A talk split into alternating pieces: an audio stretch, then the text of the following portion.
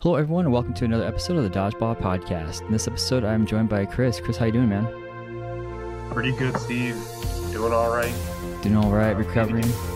Yeah, recovering. That's that's a good word.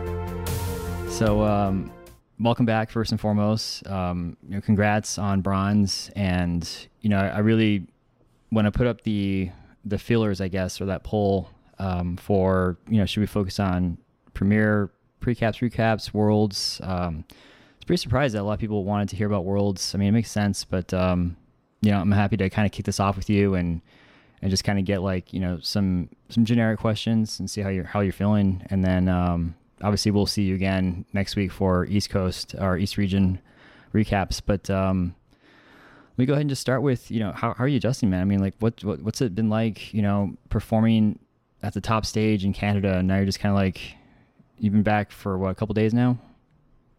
Yeah, so it's been yeah, I got back probably um like Monday night. So it's been, you know, a work week essentially. Uh, I was off on Monday anyway for Labor Day, so uh, four day work week. It was really busy, honestly, and I'm sure it's like this for a lot of people. Um, trying to get work done while you were there was nearly impossible, or you would do it after the games, and you would uh, it'd be like nighttime, and you put a couple hours of work in, or for me, it was like replying to like 20 emails maybe, and then trying to just knock some emails off my list so I didn't have 100 emails to respond to when I got to work. So um, I feel like a lot of people are probably in the same boat. Like this week was probably pretty stressful trying to decompress, but at the same time, trying to catch up at work. Yeah. Like impossible to do the both. Yeah, it's uh, because you, you took what like a whole week off. I did. So Yeah. I think I flew out on Monday morning, um, and then I returned Monday night. So that was uh, seven days right there. Dang. It's sad, man, because it's like it's good to take long breaks and check out, but then in the back of your mind, you always feel like, oh man, my email pile is gonna be so massive, or so much work I'm gonna have to catch up with. I hate that feeling. Yeah. But uh, what do you do for a living anyway? So I'm the assistant director of campus recreation at Mount St. Mary's University. Okay. Um, and so what I do there is I oversee all of the rec programs on campus. So intramurals, which are like our rec league. So I run like flag football, beach volleyball, regular volleyball, dodgeball, like all kinds of like four to six week leagues. And then at the end, the team that wins gets like the intramural championship shirt. Um, and then I oversee club sports. Um, and so they're a step down from varsity sports. They're not NCAA. Um, it's just people who still want to play their sport at a competitive level versus other schools. So they practice two to three times a week. Um, so I oversee like 10 to 14 of those club sports teams too. So yeah, my whole life is like rec, uh, rec sports, and then you know I play dodgeball. So Nice. Just kind of. I don't want to say it's kind of seamless, but they complement each other. they do very well. That's awesome, man. Well, on the you know on the off chance people don't know you, um, you know, Kris DeJesus, you're known for for Clutch Mode, but also Anarchy, right? Recently. Yeah, so uh, Clutch Mode started back in 2017. Uh, we played all the way up through Austin 2019, um, and then COVID happened. And then I guess you know during COVID there were some tournaments in the East um, at Spooky Nook, and uh, I played a couple of those with Clutch Mode, and then I made the full-time open transition to Anarchy. Um, so I still play co-ed with Clutch Mode, um, but now for open, I'm always on Anarchy. Gotcha.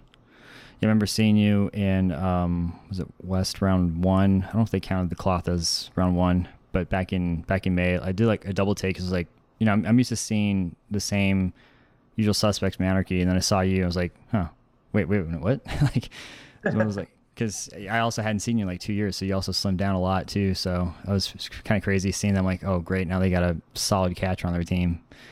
But um, we'll probably go more obviously into you know the whole anarchy um, spiel next week when we when we cover uh, East Region. But let's just go ahead and start with like you know worlds. So um, you got the news. I mean, how did, how did you how did you feel, man, when, when you when you when you found out you got you're selected? So honestly, when I watched the video uh, when it came out, I accidentally watched the foam video. I thought I clicked on cloth, but I clicked on foam. So I was like surprised by the selections, and then I was confused because I was like, wait, man, I really thought I had a good shot at making the team, and then I realized I was like, oh, I clicked on the wrong video.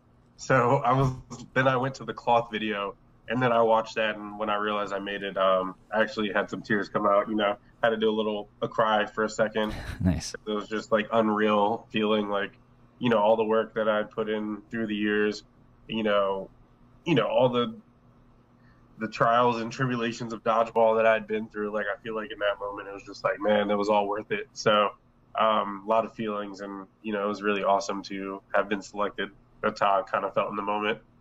Nice man. Yeah, I remember you had a really good um, heartfelt post on Instagram about that. Um, maybe a day or so later. So it's definitely cool to see, and it was really cool, you know, doing the predictions with uh, with Dylan and Vince, and, and talking about how like how your name was was constantly coming up.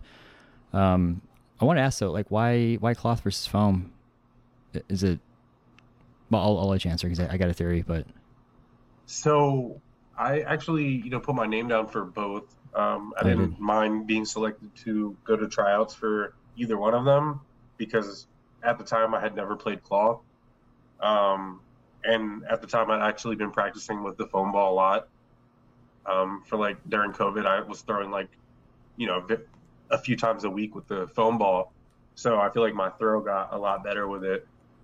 Um, so, you know, I was hoping like either way I'd get an invite I was like, man, I hope I get invited to both or whatever. But um, I was invited for cloth specifically and not foam. Um, so, you know, I was just excited to get an invite in general. So I just said, you know, all right, I'm going to put all my focus on cloth and I'm going to do whatever I can to practice with the ball and try to make that team. So, um, you know, I was still sad that, you know, I didn't get a foam invite because I practiced so much during COVID with it. Right. But at the same time, I was still happy I got an invite, and it actually helped because I was like, all right, now I can just shift all of my attention to cloth, and so I don't have to worry really about foam anymore because I wasn't invited for that. So that's kind of how that all came together. I gotcha. Yeah, I can't throw my theory out the window. I was thinking because I've heard that cloth is comparable, well, as comparable as it could be to 8.5, and I was wondering if that might have been why. But um, can you, can I wouldn't you... say it was a why, but I mean, it's definitely probably a legitimate reason in the selection of the people who do the selecting. They probably thought along the same lines of you did. Like, you know, he plays well with the 8.5 ball and, you know, more of a game of, you know, making catches and, you know, good throws and, you know, more along the game of what would be considered good for cloth rather than, you know, my play style being a little bit different than what they were looking for for foam. So I think you're right I don't I don't think that impacted what I was doing, but I think the people selecting probably thought similar to you um, with that. So gotcha. you're not wrong. so it's not completely out the window then. Yeah, for sure. Are you uh so are you a cloth fan now? I mean, is it you know is it too premature to ask how you'd rank the four balls or? I like cloth way more than I thought I would at first. Hmm. So I'll give you that much and say that you know, I wasn't sure about the ball because I never used it. But once I started playing with it, you know, I was like, it's like a pillow version of an 8.5, I guess, in a way. You know, you throw ball hard, catch ball, you know. Yeah. That's kind of what you do with 8.5. And so, uh, you know, cloth is similar in that way. yeah, I I guess it's uh it's safe to assume it's here to stay and you know if we have four balls then then cool um, especially if the rest of the world's u- utilizing it. So um, yeah, I'm actually. So go ahead. What you just said actually just you know made a lot of sense, and so like I like the fact that you know if that's the ball that the rest of the world is using, um, I'm all for it. You know, I'll I'll uh, I'll jump in on it and try to become the best cloth player I can be. If that means you know I can represent the country at Worlds or, um, you know, that's the ball that if that's the ball we're shifting towards using more, I'm all for it. If that's the ball we're going to be using at the highest level, um, I just have to do what I can to become really good at it. So I don't mind the ball, and I think now that I've been playing with it, I'm starting to really like it. Um, so I think moving forward, it, I'm hoping that it will be available more at USA Dodgeball events. Oh, I'm, I'm sure it is. I'm, I'm sure you know all the all the Team USA guys are you know hungry and want to practice, and you know especially those aspiring to be on Team USA two years from now, probably going to want. I'm pretty sure it'll they'll they'll make it happen, especially uh, you know if we want to get better and and better represent. And um, it's so funny, man, because I remember two years ago I was interviewing um, Scott Bronson and Kyle Warren, and I was you know complaining about foam, like oh, or about cloth, like oh no, here comes another ball, wah, and then um, they they threw it in my face. They're like, well, you know, if you suck at it, then you get better, Steve. Because I said that about people complained about 8.5, so they threw back in my face, and I, I was like, oh, you, you sons of bitches, you got me. Uh, but it's it was true, and then um, you know that's that's just if you are wanting to perform at the highest level, it, it really shouldn't matter what ball it is. You should be able to adapt and train and um, and, and perform regardless. And obviously, you showed that. Um, obviously, men's showed that too. I mean, I would dare say the rest of the countries have been playing cloth for quite some time now, and then for us to to go in there for our first showing, yes, we wanted gold, but you know, bronze is. I mean, top three is pretty awesome. So hats off to you and the team and the coaches. And you know, I, I do want to get into you know how you prepared. So you know, we talked about like you'd already started conditioning. Um, you already seemed pretty hungry. So did that change your your regimen at all, or did it give you more fuel, or what, what was it like just getting ready to to go compete? Yeah, so getting ready, um, I started working with uh, my coworker who's a personal trainer, um, and so she was she had me on a plan that we were working, and um, I felt it was helping me like you know with my range of motion and my conditioning and we started implementing a lot of dodgeball movements and stuff into our um, regiment, and that was really nice. really nice. Um, so we were doing that. I was throwing a few times a week, and then um, yeah, everything was pretty good. I feel like I was you know I lost a couple pounds again. Um, I actually had like uh, a foot injury bothering me, like uh, the ball of foot, like second toe around there. So anytime I'd like uh, really press up to like jump or run or like lunge off of my left foot, um, I was sometimes experiencing like a sharp pain. Um, and so I actually had to take some time off like right before training camp, like a couple weeks before, because it had gotten to a point where like I kept saying like, oh, it's gonna get better, it's gonna get better, it's gonna get better, and then like it wasn't getting better. It actually started getting worse when mm. as I kept doing more conditioning and stuff. So um, that was a little bit frustrating right before camp, and so I still played. I think at camp, I ramped it back up to 100% again. Um, I felt really good the first day, and then the second day of camp, um, I like we were doing opening rushes, and I pushed off, and I don't know, I don't know where I felt another sharp pain in my foot. So uh, that was definitely a hinderer to me, and I I let the coaches know that it was something that was bothering me, and uh, yeah, I kind of ramped it down after that, and so I was only doing like low impact things after. So that's kind of how my training went before uh, camp. It was a little bit frustrating to have to deal with something like that, but right. you know, I took the time off, and it's not really bothering me anymore. So I'm hoping I'm past that now. I know it's after Worlds, but um, even right before Worlds, I wasn't really experiencing the pain anymore. So I feel like I'm past it now, and you know, I'm ready to get back into it and start training for nationals and for you know FDC or anything coming up after. Yeah, because there's still some good ones coming up, and um, that, that's good discipline. Cause I, I've known a lot of people that will just push through the pain and they'll make themselves worse. And the last thing you want to do is when you are like about to perform on the world stage and you're like, oh, I should have taken it easy these last couple months. But um, glad, glad you're past it, and hopefully we'll see you out in nationals and um, it's not going to be a recurring injury. But um, this might help with the next question. So look, looking back, is there anything you would have done differently to prepare if you could do it all over again? Um, I really don't think that there's anything I would have done differently. I really felt like I was doing something, you know, pretty often to stay active and to stay preparing for this. Mm. Uh, maybe watch like the Euros again or watching more of it. I did watch like, you know, a couple hours of games, but maybe just going back and watching it over again, um, just so I can really see the personnel of the other team better. Um, that might be something that would have helped me um, is to just see everyone and know everyone uh, so that when I got out there, it wasn't like seeing these people for the first time. Right. Even though I really was seeing them all for the first time. Do you uh do, do you have um like a toughest match where you're just like, man, this country is insanely good, or for you personally? I think everybody would probably say the same on the team, and that's Great Britain. Yep. Um, they really showed that this is their ball. This is what they do. At least on the at the men's level, um, I'm pretty sure Austria won both women's and mixed. Um, but for the men's side of it, and I only played men's, so that's why I'm speaking on that. Um, I feel like on the men's side, Great Britain really showed that they have a lot of depth, and this is a ball that they've been playing for a long time. And there are a lot of players in Great Britain who really know how to play this ball and understand the game.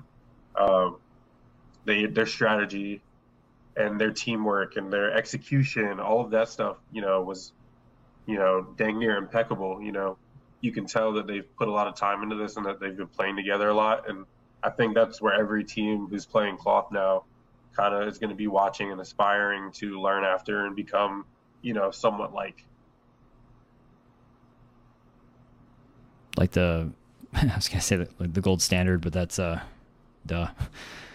I I kind of see it like how they see us with 8.5. Like obviously for the longest time, 8.5 has been our game. So it's like, haha, welcome to to our hell. But now it's it's the reverse. We got to step up to them. Yeah, another comparison is kind of like I'm not sure if you did this, but I know for like me, like you always look up to like Rise and Doom and like you know those teams were kept winning back in the day. Yep. Like I know every dodgeball standard because kind of came based on like how Rise played or how Doom played, and basically all strategy came after watching those teams.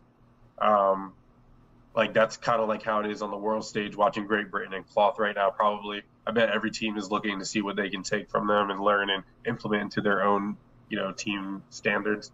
Oh, I'm sure. Man, that's that's what happens once once you're on top. All eyes are on you, and they're going to be looking for ways to to knock you down in, in two years. So, curious what you know what we're to look like two years from now, and how much uh, U.S. is to step more into that space. And like I said, imagine two years of just straight up full cloth adaptation, understanding that it is a thing now. It is, if you want to perform at the highest level, you're to have to learn it. So I know that um, I've seen cloth balls show up at Cactus. Um, so it's only a matter of time before we're, we're back up there again.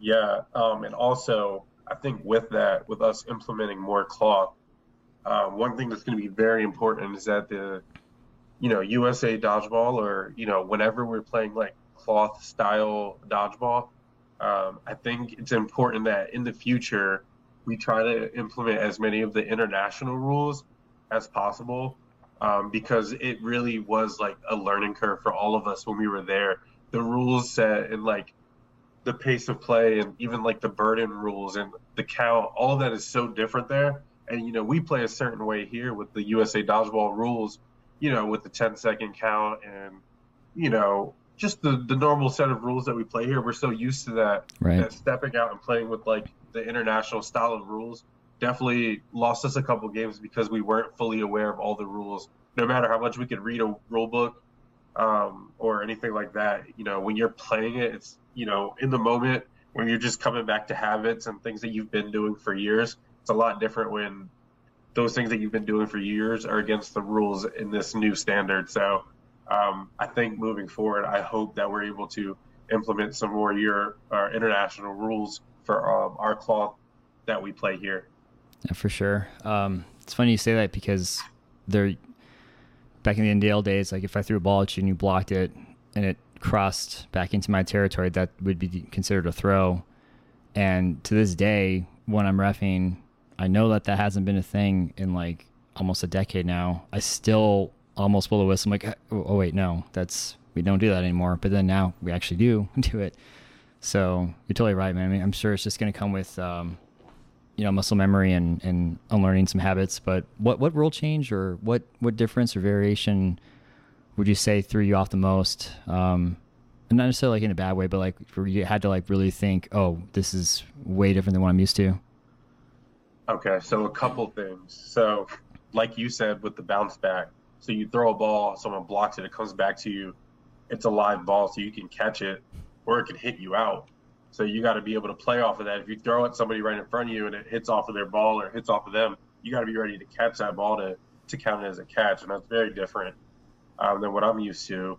Um, the other thing, really big, is the burden. So it's not just like a 10 second count. You have really five seconds to, you know, get up there and start make, start your play. Essentially, you can't just come back in a huddle for a couple seconds and then go up and throw. If you're in a huddle too long, you're not moving forward and you're not actively looking like you're ready to go up and throw. Um, they can call for you to play your ball. So they can say play two or play three or whatever, and you have to throw that many balls that they tell you. So you can end up having three balls. You go in for a huddle for too long, and they tell you to play two. Now you have to throw two of your three balls, and you only have one ball left on defense. So um, you have to always be ready to play. You have to be moving. You have to always be active and ready to start the next play. There is no sit back and let's strategize. You have to be actively moving into your next play. And so that causes a lot faster play. You see a lot more counters. You'll see a corner throw in the corner right in front of them, throw right back at them. You see just such such fast pace. You throw a ball from the middle, and the corners from the other team are immediately running you down to start throwing. Um, so cool. uh, I think that was the big change for me was just the speed of the game was, and I saw someone ask that question: was the speed of the game faster or slower? Definitely faster with that burden and with this pacing of people running you down it is a fast game. That's cool. Yeah, that was uh, Markel Stokes. Uh, he had asked, was the pace of the game like fast or slow? And obviously, yeah, pretty fast. And that's um, how did that how did that change like the play calling? Like, were you guys given like scenarios like if this happens, this is how I'm going to execute? Like a lot more yeah, independent so, thinking, or yeah, so without giving too much away, because I don't know, I don't want to give a bunch of like strategy away if For sure. not supposed to be saying it, but um, you know, we had green light calls on certain things. So if something happened in front of you, someone, your the other team made a certain move, you can make a certain move right back. There's no I have to call this play. Like if like if this happens, then you do this. So it's a, like bang bang plays um, that are already a green light in all of our minds, and we know that if you have this ball and this person in front of you throws, then you know you're able to throw back or something like that instead of like huddling up and play calling. Like there were just certain things that when you saw it, you knew what move to make next. Gotcha. Um, and then like you know we had even before the games we talk and we'd be like, all right, we're gonna start throwing from the corners or we're gonna start from the middle or blah blah blah. So like we didn't really have to talk about it because we wanted to keep that pace up. We didn't want to stop and huddle for every play. So we just kind of knew beforehand what you're going to be doing. And then like you might call it when you're on on the back line and the other team's approaching, you can say like after this, we're going to do this so that you already knew it ahead of time. You're not going to just come up in a huddle and take time to really think about it. You could just kind of like run right into it. Yeah, because I imagine that's going to be the yeah another advantage you can have over the opposing team. If you already know what you're doing, you already know what uh, your teammates are doing. Don't have to huddle. It, you can get um, you know get them on their heels. Yeah, it starts getting really deep because you know if the person in front of you makes a move and then you react to that move, then your teammate and then their team's going to react to that move, and then your teammate's supposed to react to that reaction. So it's like all this stuff that you got to know, and you just got to watch and see it happen. You got to be able to react in the moment to those things that are happening because you're like, oh crap, this person threw, and that person threw at him, so that means I'm supposed to throw at him. So it's like it gets really fast, really quickly, and you got to remember when you're supposed to go. And you don't want to give balls away, but sometimes you miss an opportunity, so don't waste the ball. We can now huddle. Um, we didn't take advantage of that right away, but let's call a play real quick and then go into it. So uh, it's really fast, and you have to really communicate with each other without exactly being able to like sit there and talk for a couple seconds. Like you just gotta like know mentally what the person next to you is gonna do. I love that. I love watching that happen too, because like you know, traditional elite premier, um, even rec leagues, like okay, team team A throws and waits, then team B throws and waits, and then just kind of goes back Yep. and forth, and then all of a sudden that one catalyst happens where sometimes it just busts up into run and gun mode, and you know people just walk into the queue in Yeah, succession. Is a lot running gun mode. That's awesome. I, I gotta. I can't wait to try it. Um, that's my favorite style of play. I'm really uh, not a strategist at all. I just kind of go mindless and for better or for worse. But um, definitely looking forward to to being introduced to it and, and seeing how it goes. And I really like the idea of, of, um, of the concept of like green light plays because uh, that's something I've been trying to experiment with more. And without getting into too much of a nerd army tangent, we have this concept that a lot of the leaders are trying to push called mission uh, command. And mm-hmm. it's basically like, here are your orders. This is what the mission success looks like. You know, we're not going to micromanage you. We're going to let you understand the battle space and make some calls on your own to accomplish the mission. So we're going to trust you.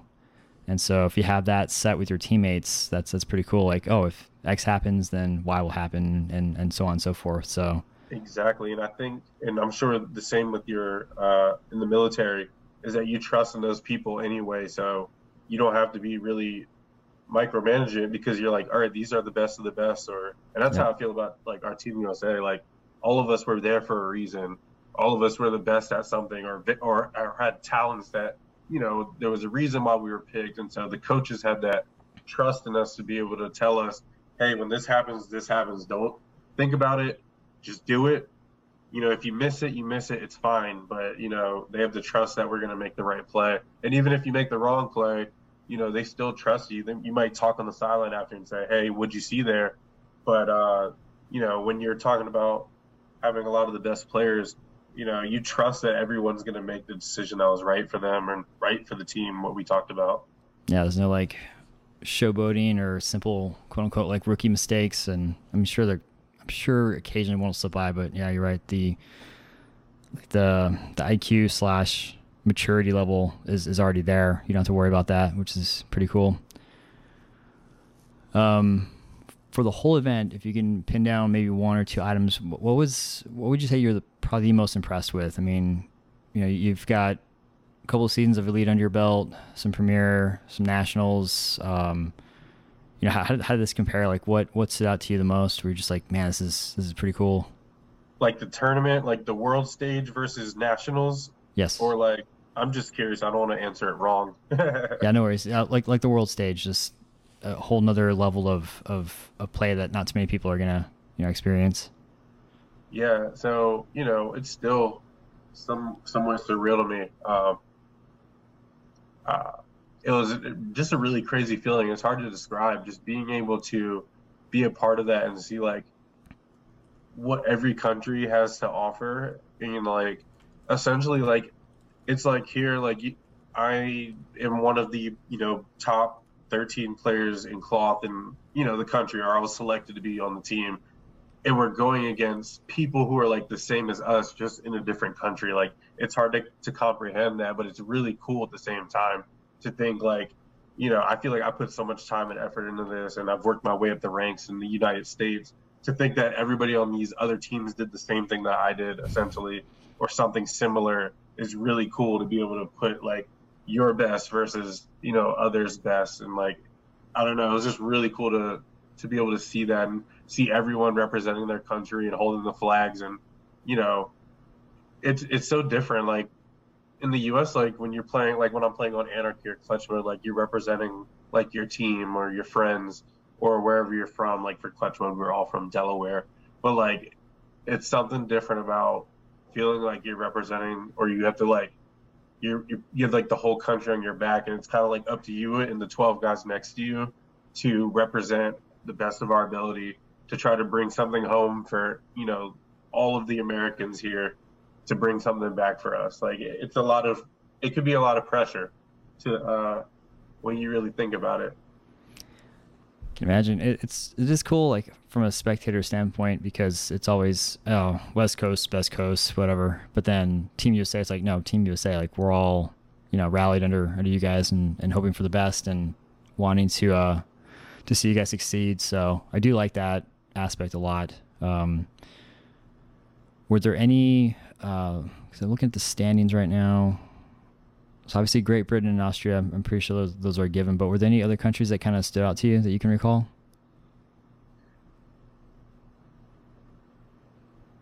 So I, I was able to, and I know I've been mostly talking about cloth, but I was able to step away and kind of watch some other countries hmm. um, just play. And watching Hong Kong play foam, um, that one that was really cool to watch because I'd heard in the past that maybe they weren't considered like a top team, like they weren't that good. Maybe they were good, but you know they weren't going to be pushing much higher than top five. Maybe um, when I watched them play, you know they were taking every game, every team that I saw was a challenge when they went up against Hong Kong. Really, like uh, I was able to watch their men's and women's and mixed games, some of them, and you know they're playing against Canada and Malaysia and the U.S. and like other really good foam teams, and you know those games are like one-one, two-two, or like I'm watching like three-four, and like the score is barely moving. Like there's never a point where Hong Kong looks like oh they're like they're out of it.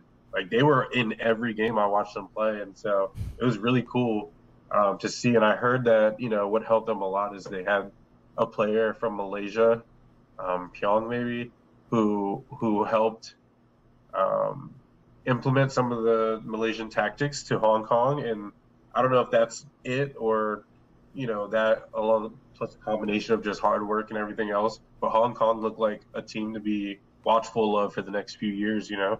Nice. That's cool. You gotta appreciate when uh, an opposing country or team rival like helps the other guys like step up and and improve. That's always a cool a cool concept. Um, yeah. Yeah, like I said, I mean, I, I can't imagine what two years from now is going to look like. It's I'm pretty excited for it. Mostly, um, hopefully, you know, we're we're way past pandemic, we're way past recovery, and now we're back to where I feel we were, you know, right at 2019 after Cancun, where it's like, man, like the the scope, the future of dodgeball is so exciting now, and then all of a sudden, nope, pause. But um, hopefully, we'll find out in uh, 2024. Um, let's go to the some of the crowdsource questions. So we already covered Markel's question on the pace, but he also asked, "How was the experience in Canada?" So we kind of talked about some of the play already, but what about just actually being there? Like, have you been to Canada before?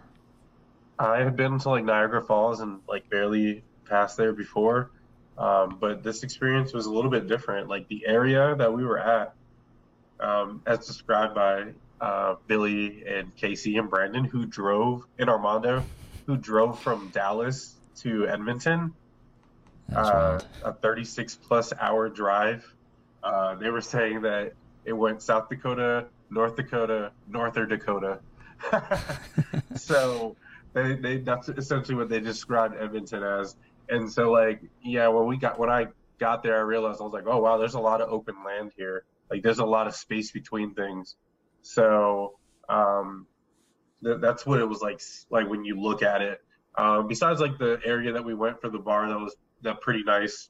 Um, it was a lot of open space, but the food there, it was. I ate a lot of uh, poutine, mm. duck poutine, beef poutine, maybe chicken poutine. Like there were just so many different. Like every time we went to a different restaurant, uh, Brandon or Casey or Billy or even one of our like any of our teammates really just always was getting like some appetizer of poutine. So uh, I really liked it though. Um, it was like French fries with gravy and whatever meat mixed in there, like on top. So uh, I had duck for the first time, and it was interesting. I don't know how to describe it, but for me, it was kind of like chicken pork. I don't know, like if you combine the two in a way, that's what I kind of felt like when I was eating the duck that was part of the poutine that we were eating. I, am a pretty big fan of poutine. It's uh, there's a bar here locally in Tempe that that serves those fries. I'm like, this is this is incredible. I want all of it, and it comes with uh, duck or duck fat, and you're just like, man, I didn't think these animals were so so delicious. Yeah. Um, Catherine Thomas asks, did you U.S. guys know you could all catch like that? Honestly, insane hands. So I think it's more of a a compliment. Because I mean, yeah, we're we're looking at the the lineup like, yeah, these are these are definitely catchers. So I mean, I just want to say like it was a given, but well, actually, so there we go. So was there a learning curve to to catching? You know, uh, cloth? Is it harder? Is it more or less the same mechanics or? Um, the ball is pretty bouncy, so you know it just takes a little bit to get used to catching it. But once if you know how to catch, uh, you're going to be able to catch the cloth ball. I just don't think it's part of as many other countries' strategies to catch it like we do. Right. Uh, so I'm glad that we were able to to catch them and kind of show, you know, that we have, you know, more of like a, you know, three way threats. We can we can all catch, we can all throw, we can all dodge, um, but like emphasize that catching.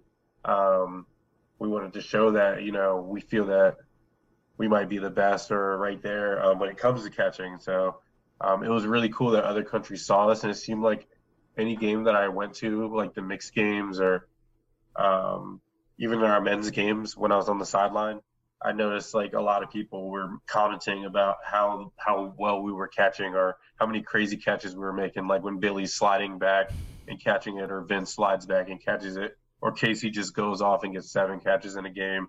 I think other teams and other countries and even spectators watching were just like, "Whoa, this is not what we're used to seeing. Like this is this is a lot of catching." and then like Quan subs into the game and makes a couple catches, or Ruwan subs in and makes a catch, and Ty Frazier goes in and catches a suicide, and then like you know just Vaughn goes in and makes a catch, and then you got Joey Kramer who falls back on his butt and makes an all hands catch. It's like whoa, it's like all the way from top to bottom of the roster, and obviously like Pine and Glenn making catches. It's like whoa, it's like not just two or three people who can catch. It's like everyone on the team really could catch. So uh, I think that showed a lot in our games. That's awesome. Yeah, it's it's never uh it's never an enjoying feeling when you're when you're lined up to throw at the other team and you're like, all these guys can catch. So have like a small window to hit if I'm lucky and I won't get caught out. But that's uh again, I wonder if, if teams are gonna go back now and, and focus on catching, knowing that maybe that's what men's USA is known for for now. Yeah. Um, I think one thing too that it shows like the the talent level of Great Britain and Austria is that they were able to place balls in places that made it hard for us to really win by catching. So hmm. um, I'll tip my hat off to that because they were hitting us like in the knees or you know in the side of the ankles or you know just good spots. Um, and they were placing well, or they were if they were throwing two, they were timing it well, or if they were countering, they were countering at the perfect time to kind of take away the catching. Um, so that's why those two countries were one and two in every single um, uh, division for cloth is because you know they know how to not get caught.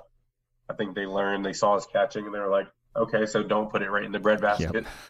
Yep. like, oh no, we're gonna have to lower our or reduce our, our target or sight picture there. Um, Casey Salmoni has a couple questions. Um, so it's kind of different to, to Markel. Do you feel like the games were paused a lot? Was there a lot of pausing going on? So I feel like I don't know if she's talking about because we were behind schedule or um so I would say that maybe there were some pauses. I know there was a pause on a court a lot due to like an injury. And so that paused and put us really behind one day in scheduling. I think someone broke their arm. Ooh. I know someone else really injured their leg and they were in a wheelchair. Um, so I don't know if those caused some of those pauses. I know sometimes there were a lot of rules pauses, and that might be because we were, you know, a lot of the refs had not played cloth or do not know the international cloth rules before the event, so they've, you know, been reading them and been coming up with them and been learning them for like the last couple weeks, but still seeing everything in action, action and being able to call it in the moment. A lot of times you need to bring in all three, four refs on that game to come up with a conclusive call.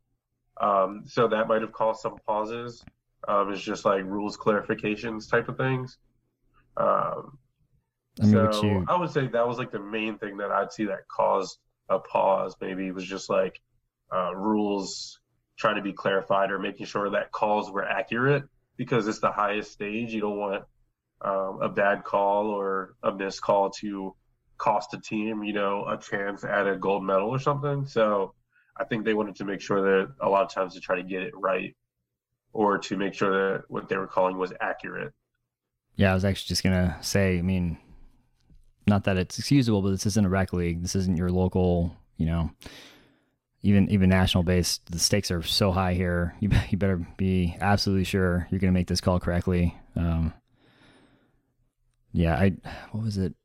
I think Vince did a, a clip of a player throwing a ball, hit the player, bounced up, hit another player like adjacent to you guys. That player caught it. Like it, it was just this crazy like only in, Oh, only in is it that one of uh? It's like, yeah, I think that was the one. It was like me, Quan, Rue, Ty, and Vince. I believe I threw it at a guy on Canada. It hit him in the leg, bounced all the way across the court. His teammate caught it. Quan throws one at him. It bounces off of him and it pops back to our side. And Rue jumps up and catches it Yeah. and dodges the ball coming in. It was really crazy. Just two, two pop ups back to back. Um, and it's funny because I think I run off the court because they caught my my ball off a pop up, but then we caught a ball off of Quan's pop up, so I was able to come right back into the game. I just because you know you had the you had the good angle and and Vince slowed it down and he, I think he even like made like a little chime for every every out and I'm just like I can't imagine being a ref right there. I'm like oh my god what the hell did I just watch? Exactly. Yep, I gotta, Especially if you're used to refing a different rule set year round. yep. Just gotta be like oh man I gotta like take a minute and just kind of rethink everything that happened and maybe write some stuff Exactly. down. And, and stuff like that did cause pauses. You know, those plays that happen really fast and you see two crazy things happen in one second. And you're like, hold up. And the rest just stop the game for a second, talk about what just happened, and try to call everybody in or out who's supposed to be in or out. So, Yeah, I've I've been there a few times. I've actually had to pause a game just for my own mental sanity. Like, hold on, I am li- like mentally, I'm trying to catch up to where you guys are right now. Like, give me a second. I gotta think about this. Um, no, I mean, I'm sure. Um, like I've been saying, everything's gonna get tightened up in a couple years, and you know, it'll be at that point where cloth rule set, cloth play style is going to be as as second nature to us as as foam and uh, no seeing 8.5 are. exactly. Um, Casey also asks, were there any other teams that stood out? If so, in what way? You did mention Hong Kong. Um, were there any others that come to mind between? Um, let's see, we had I've already kind of shouted out Austria and Great Britain, yeah, uh, Hong Kong. Uh, let me think. I apologize because it's probably a team that stood out to me like back in the moment. Now, like, there's so many teams in my head. It's so hard to like remember. I, I think Australia. I'd say Australia. Uh, their foam team. I always heard that they were knocking on the door to like third place. They would always it would always be like, you know, Malaysia, U.S., Canada, then Australia would always be like in that four spot. Uh, I think this year they really showed that they're ready to elevate past that four spot, and I believe that they finished second in men's to Malaysia. Uh, I, I could be wrong there, but I, I know that they finished second or third in like one or two foam divisions, which is higher than where they have been before. So um, they stood out to me in foam, and I was like, wow, you know, it's really cool to see some new teams really moving up and putting pressure on, you know, Malaysia, Canada, U.S. Like it's not going to just be them one, two, three anymore. I think moving forward, you know, Hong Kong's going to be right there. I think Australia is always going to be right there. Um, I think there's some other teams that are going to, you know, be right there. I know Mexico. I watched them play a lot, and they had a lot of young gunners on their team for foam, and uh, they almost beat Hong Kong in the the men's game that I watched. So it, it came down to the wire. So the fact that Hong Kong is knocking on the door of all these teams, and Mexico is right there knocking on the door to Hong Kong, it just shows how close everything really is becoming for all these countries. It's not maybe as much of a gap as it used to be in the past. I think a lot of these teams are getting closer and closer to uh, becoming like, wow, you're not going to really be able to predict who wins these anymore. Nice. It's always appreciated. I mean, not to it's not a sideways comment to you at all, but you know, we're like, oh, of course, anarchy and you know, heat are in the finals or crisis or some of the the staples. Like you kind of just expect that to happen.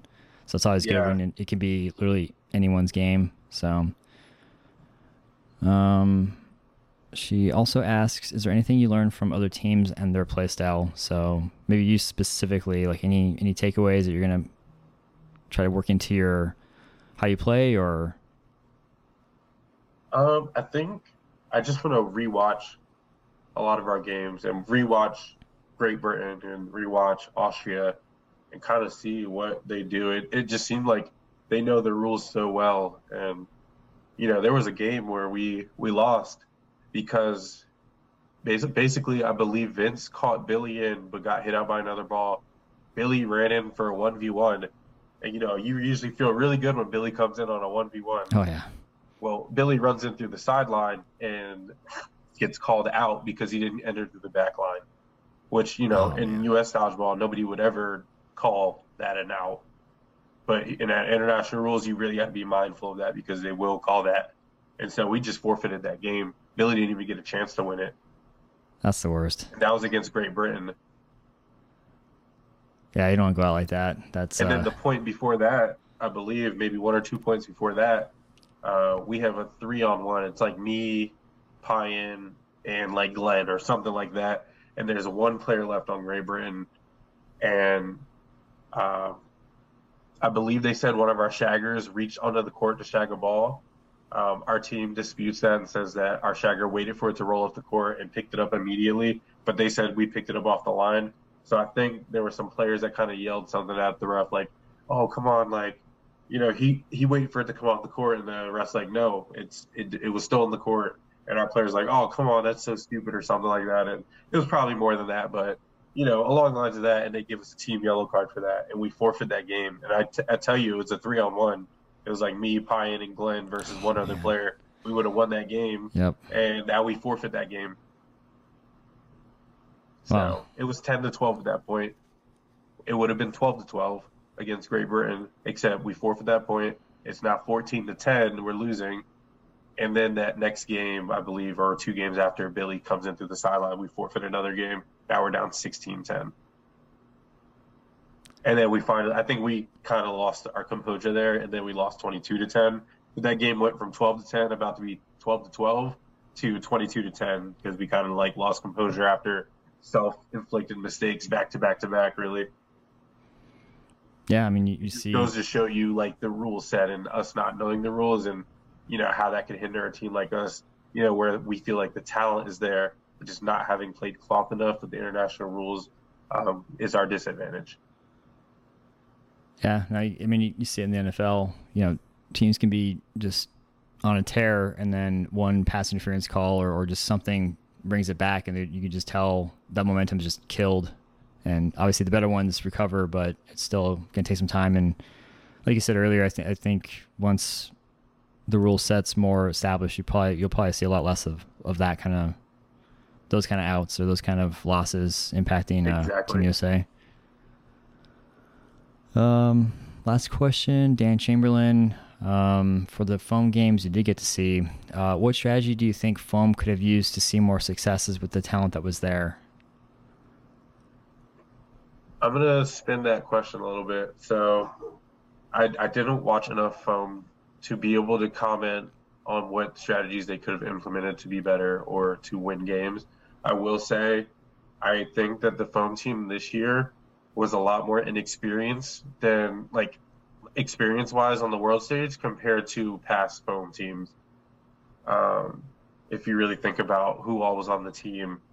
So instead of having like Nate Kreider, who was always there, and Payan and Vince and Glenn and you know all those people who were always on that foam team, really, a lot of those guys were split to cloth or retired. Like you know, Eric Stone, like Chris Zelinsky, like the Geos, like Dylan. You know, it's a it was a completely different team really this year. Besides like you know Ketchum and uh, Ketchum and Hashi and, and Jeff and uh, Cody Stidham, but like it, it, really was a completely different team. So I'm not going to say anything about the strategy or in talent. I think the talent is there. Um, their strategy, you know, is probably there too. I would say maybe they were a little bit more inexperienced this year, and so they needed this year to really get that world's um, experience. Now that they know what it's like, and to be there as a team, because it also chemistry is a thing too. So to be there with all those new players, no matter what the talent is like, you know that chemistry where you don't have to talk to the guy next to you probably isn't there as like it used to be. So I think next worlds if that team stays pretty consistent or you know they don't make a bunch of changes i think they'll be better off just by having that experience and having that chemistry of being together this year plus you know next year uh, I, I'd say that's one thing that probably impacted them. Gotcha. Yeah, no, I appreciate you taking a stab too, because that's that's probably something we'll we'll address uh, when moving to to foam um, in a couple episodes. But I, I kind of agree, man. I think you know a lot of, a lot of new, definitely not new to the sport, but new to that environment and new to playing with other people that they're normally against. So again, I, I think experience might just be the the key key word here for you know the next two years. But I also think you now have um, a bunch of players that can come home. They know what it's like. They're those like I won't say jitters. I, I can't speak for who may or may not have been nervous, but that that pressure's off I mean, now. I was nervous. I'm sure there were other people who might not say it who were. So won't really admit it, but it's it's it's gone. So I imagine if you went back, you know, it's it's just a different mindset or different outlook now because you're like I've been through for this sure, before. you- you're just kind of hungry because you didn't bring back that gold, and you're like, all right, those jitters are gone. Like now, I just need to put in the work. I know what I need to work on. I know what I need to get better at. Now I just need to do it next year or two, and just need to come back stronger. And now that you have that experience, you won't come back with as many jitters. Like you're just going to be ready to go. Exactly. I feel like that's what not not to get too much on a on a tangent with foam, but I feel like that's what they did in 2019. Like they were so close in 2018, and then um, it was just like, okay, we know exactly who we need to go after, and sure enough, it it was they they they I think they won pretty with like four or five five points. Um, Yep. very decidedly. Which I mean, not to not to bash in Canada, but I mean that was a pretty decisive win for bronze, twenty nine to three. I mean, what was? Um, do you remember that at all? I mean, like at, at some point, did you guys realize we're we're, we're just we're, we got this, or like how did you guys score so many points? Look, I don't know if you know the one. Um, there's a Denzel Washington, you know, meme, and he's like, "I'm leaving here with something." That's kind of how I felt. I was like, and I'm I'm not just saying me, but that's how I felt. That's how everyone on the team felt. Like, you know, we lost that game to Austria in the semis, and we knew we had a bronze medal match. We were like, all right, this is it. Like, you know, we came all this way. There, ain't- we we didn't come all this way to not come back with something. Nice. So I kept saying, I'm leaving here with something. Me and Ty were messing around a lot. Um, so that that's like our feeling. Like we were like, all right, here we go. This is it. This is our last game. Nothing to lose. Well, everything to lose. and, Right. And so like putting it all on the line there. And so we just came out. Um, I believe the the lineup was basically they said, all right, Anarchy and, and Glenn and Pine, and let's get it started. So it was uh, me, Billy, Casey, Brandon, Payan, and Glenn. And I believe we started out, the score, I believe, was 10 to 0 or 12 to 0, maybe. Like we came out strong. We just were playing precise, you know, no mistakes. You go out, you know your green lights. We know the rules now. Like we've been here five days. Like there were no questions. We went out and we just did what we knew we had to do with no mistakes and uh, we executed. So um, I think that's all we wanted to do was just to come out and execute. I think we got up maybe 14-0 before we lost the point. I think we went into halftime 15 to one. Um, so I, I think anybody who came in, like I know I was the first one to sub out, I believe, for maybe Quan, and uh, he comes in and he makes a catch and he's blasting people, he's lighting people up. You know, then Ty takes in next, and Ty's just a speed demon, just runs to the line, gets the ball, you know, jumps back, gets a crazy catch. You know, it's just like it was like everybody when their name was called was just ready to come in and make an impact. It didn't matter. Like we all wanted to leave Canada feeling good about moving forward two years from now in the next worlds or you know whatever wherever we decide to play cloth at we want to leave there feeling good feeling confident and feeling like this is how we're going to play not just now but moving forward this is how we play and so i think we were able to do that I'll say. I mean, yeah, not not to bash on them, but 2093, like you guys clearly took that uh we are coming home with something attitude and just left it all out there. That's uh that's definitely something that's going to hopefully, you know, carry over the next couple of years and and we'll see it um in Austria. But um we felt like you know if we played because it you know we were all gaining experience as we were there if we were playing on day one like how we were playing on that last day, you know, it could have been a whole different tournament. I'm sure. Not to say we'd win gold, but just to say, you know, our game versus Austria, our games versus Great Britain, as close as they were, it would have been even closer. You know. Yep.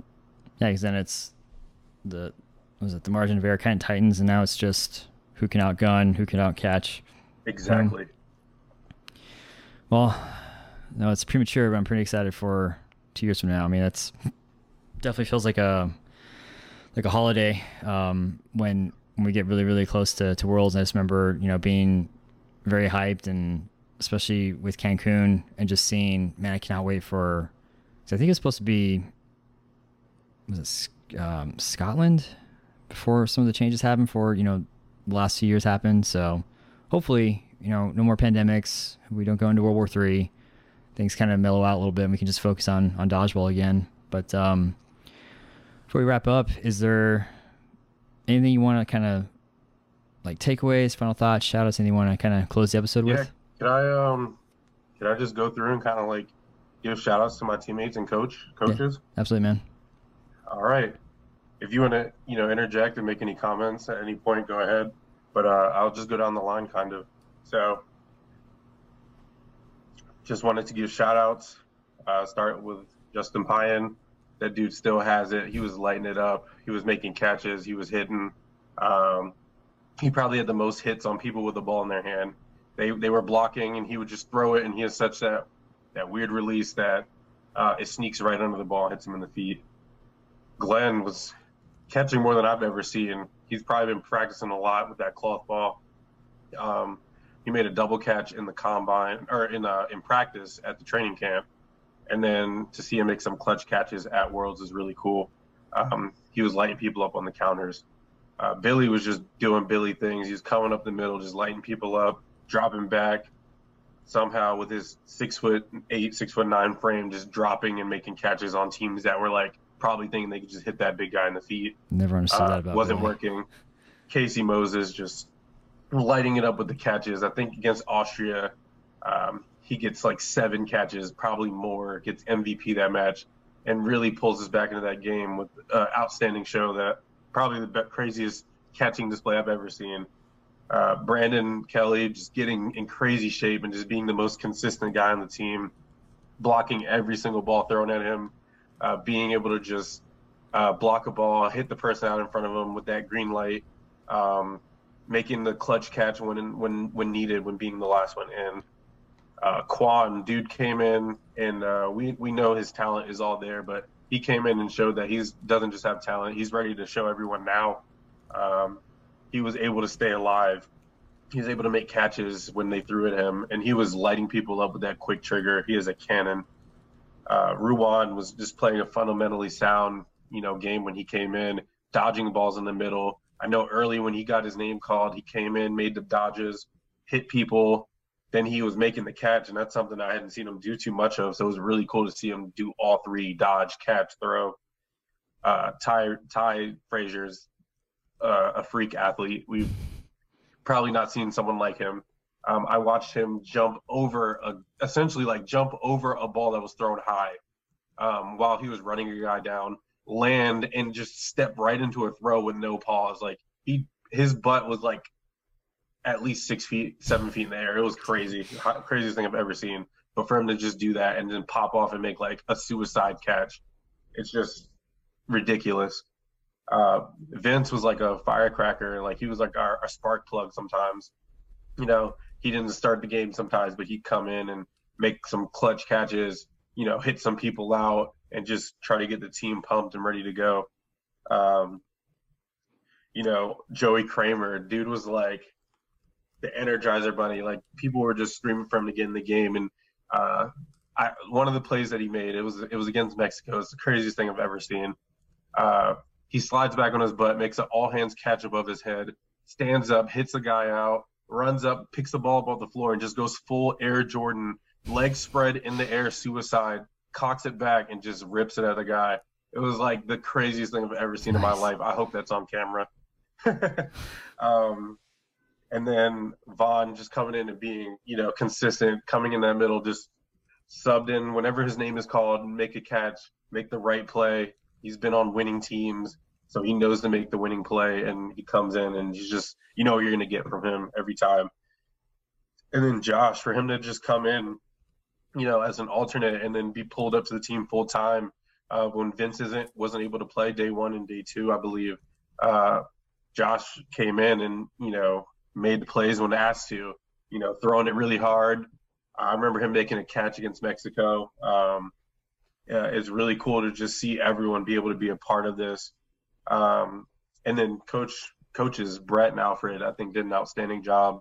Um, first time on the stage, first time coaching, uh, to be able to handle everybody on the team, all these talented players, and to be able to rotate us in, um, try to get us all involved in, you know, handling, you know, egos and all kinds of like just everything on the team. You know, you got all these players, and players are going to get frustrated at themselves and anything like that, and they were able to just uh, handle everything, you know, effortlessly and you know keep us focused, keep us strong, and uh, help us get that bronze medal. So appreciate all the work they did in the professionalism that they showed.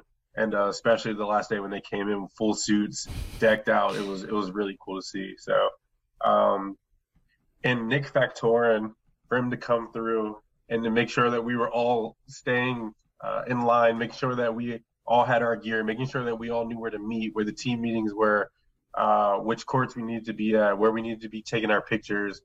Um, it was really cool to have him there too. It was very helpful. Um, I appreciate everything that he did and you know keeping us in line. So it was a really good overall. Cohesive unit, yeah. That's uh, that's awesome, man. Uh, Casey, um, he's giving me a hard time because I guess when he was in North North Dakota, they were listening to my interview with uh, Dylan, and he he kind of jokingly got upset that I said he dodges very lazily. But watching him, do, does that make sense? Like if I were to tell you I see Casey as a lazy dodger in like an efficient sense, does that does that sound familiar at all? Like does that so, track? Yeah, no, I I 100% get what you're saying. Yep. Um, Brian doesn't like the lazy part, but what I say, and I always tell new players to watch him, um, he dodges without wasting energy. Yep. So I'd say he makes like the simple move. You know, if he only needs to lift one leg an inch up, that's what he's gonna do. Um, but it's so efficient. He's not waving his arms around. He's not, you know, jumping around doing unnecessary movements. Like every movement that he does is like calculated and exactly where it needs to be to be just out of the way of the ball or to just be in the perfect position to make a catch.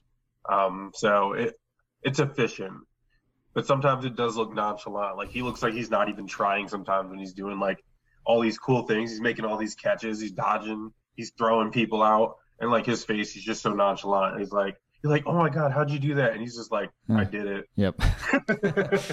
yeah, it's it's like uh, yeah, looking back, I, I equate it to like the uh, like the you know martial arts masters where they're they're just they're just so good at what they do that it, it's just it's second nature to them. It's it's like not even a thought, but they're they're not doing anything excessive or unnecessary. It's just, and that's something I, I noticed about Casey from years past. Like this guy will just jump and move to the left ever so slightly, and that's it. Whereas other people will, you know, like Allen will just flail and you know they'll they'll they'll dodge oh, the ball, yeah. but there's.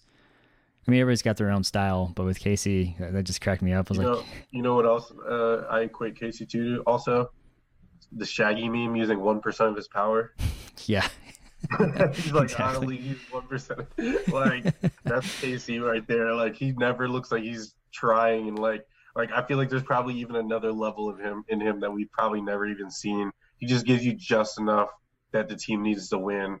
Like and that can be like anywhere from like zero to 100 and like it, whatever it takes for the team to win he's going to give that much of his power not even looking like it's fazing him at all I hope he's listening to this one. He's like, you haven't even seen me in my full 100% Casey, like full Casey. Never oh, go full Casey.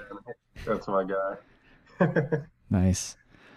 Awesome, man. Well, that's pretty much all I wanted to cover. I mean, we're probably going to go more in depth with some of the other players, some of the other divisions. Um, definitely want to give people a chance to kind of recover as we're kind of talking about offline. But I really appreciate you kicking off the the first part of this this uh, recap, and um, looking forward to talking about East. So switching gears and and getting on there with uh, Frankie and and uh, some of the others for you know, to kind of go back to pre worlds and and get hyped for for nationals. But um, I think what we'll do is we'll go ahead and end the interview here.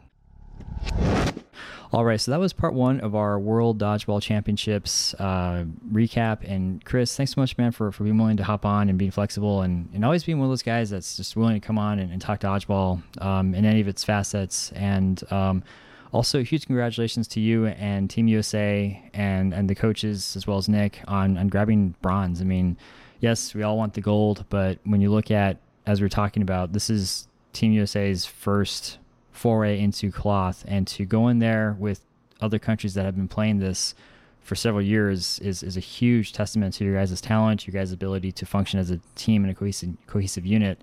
And I'm definitely looking forward to what a Team USA with more familiarity of the rules and nuances uh, looks like two years from now. And and again, there, there's several uh, players out there that know what it feels like that are brand new back then, but are they're gonna be vets uh, two years from now. And it's just uh, it's just very exciting. Dodgeball is always always evolving, and it's it's just fun to watch on the sidelines. But um, for those of you that participated in the survey, thank you so much for doing so. Definitely helps me kind of get a better sense of what we should be prioritizing. Um, there's definitely a lot of dodgeball coming up between more worlds recaps, pre-capping, and recapping premiere, Getting at FDC, and then I suppose I will go into uh, some more long form interviews, uh, just because that's a guilty pleasure of mine. Um, for those that submitted questions, thanks so much for doing so as always. And um, yeah, just let me know what you guys would like to hear next. Uh, if there's a certain team or player or aspect of Worlds that you'd like for me to cover, myself or Sergio, please let me know. And um, for everybody else, have a great rest of your evening, a great rest of your week, a great weekend, and uh, we'll see you next episode.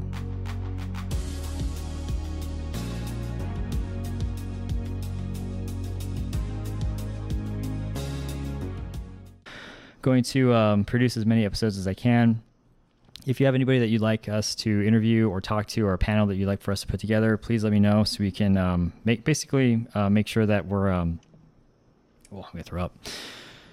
Oh boy, food poisoning coming back. Let's try again.